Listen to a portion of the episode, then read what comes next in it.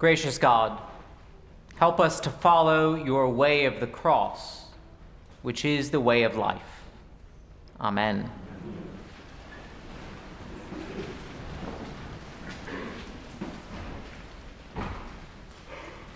Holy Week is a week for contemplation. This is a time when followers of Jesus re immerse ourselves in the story of the salvation of the world. This week, we spend more time in church, more time at prayer, more time in fasting, so that we are ready to receive with joys Easter morning when it arrives. If you've never done a full Holy Week, I invite and urge you to do as much as you can this year. We have liturgies every day of the week. And to be clear, we don't have to. We could do just Monday, Thursday, one on Good Friday, and then jump right to Easter Sunday. A lot of churches will do just that. But the reason why the Altar Guild gives themselves to so much extra setup and cleanup this week, the reason why our choir is working on so much additional music, the reason why Stephen is practicing extra organ pieces, the reason why we use a month's worth of acolytes in one week. The reason why Caroline produces so many bulletins.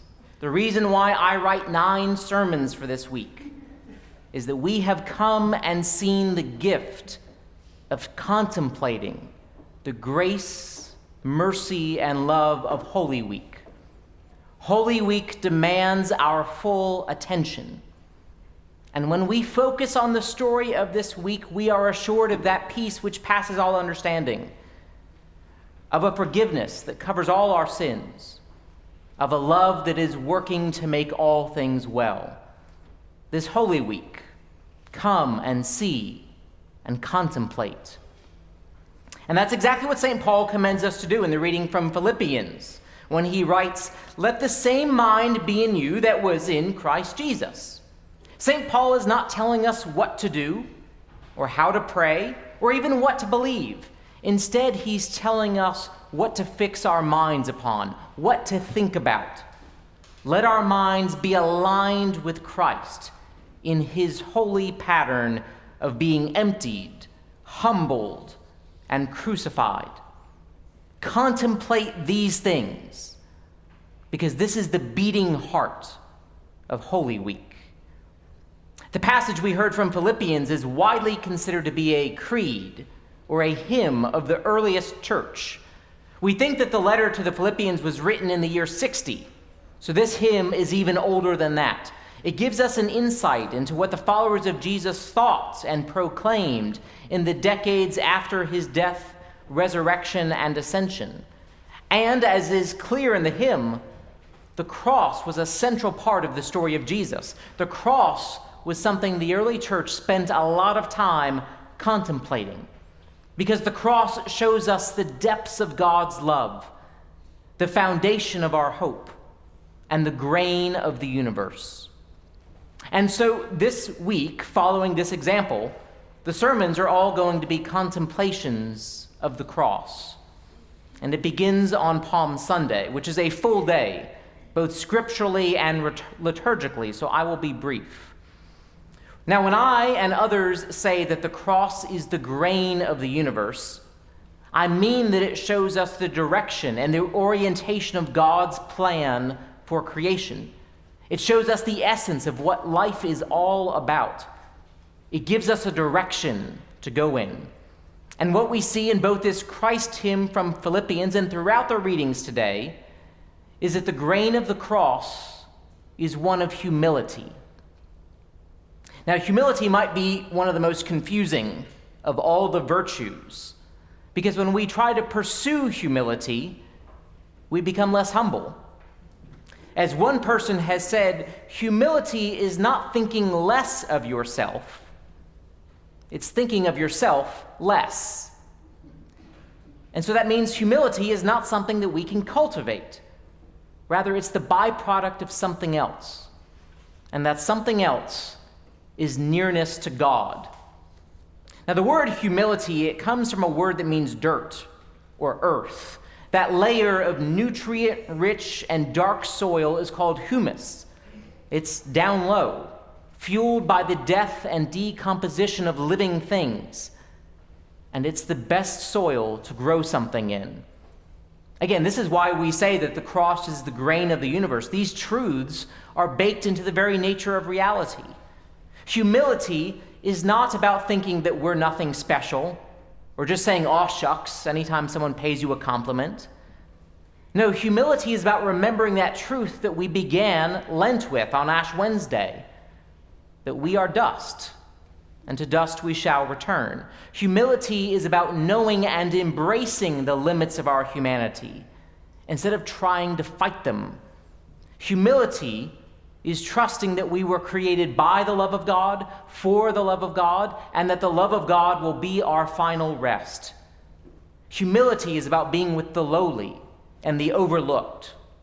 Not in the sense that we think we can go save them and do something for them, but rather that in the scheme of all things, to recognize that we are all lowly and we all need a Savior. Humility is never something to achieve or obtain. It comes when we follow the example of the cross of Christ. We empty ourselves so that we might be filled by God's glorious grace. And we see this pattern of emptying and humility throughout the Palm Sunday readings.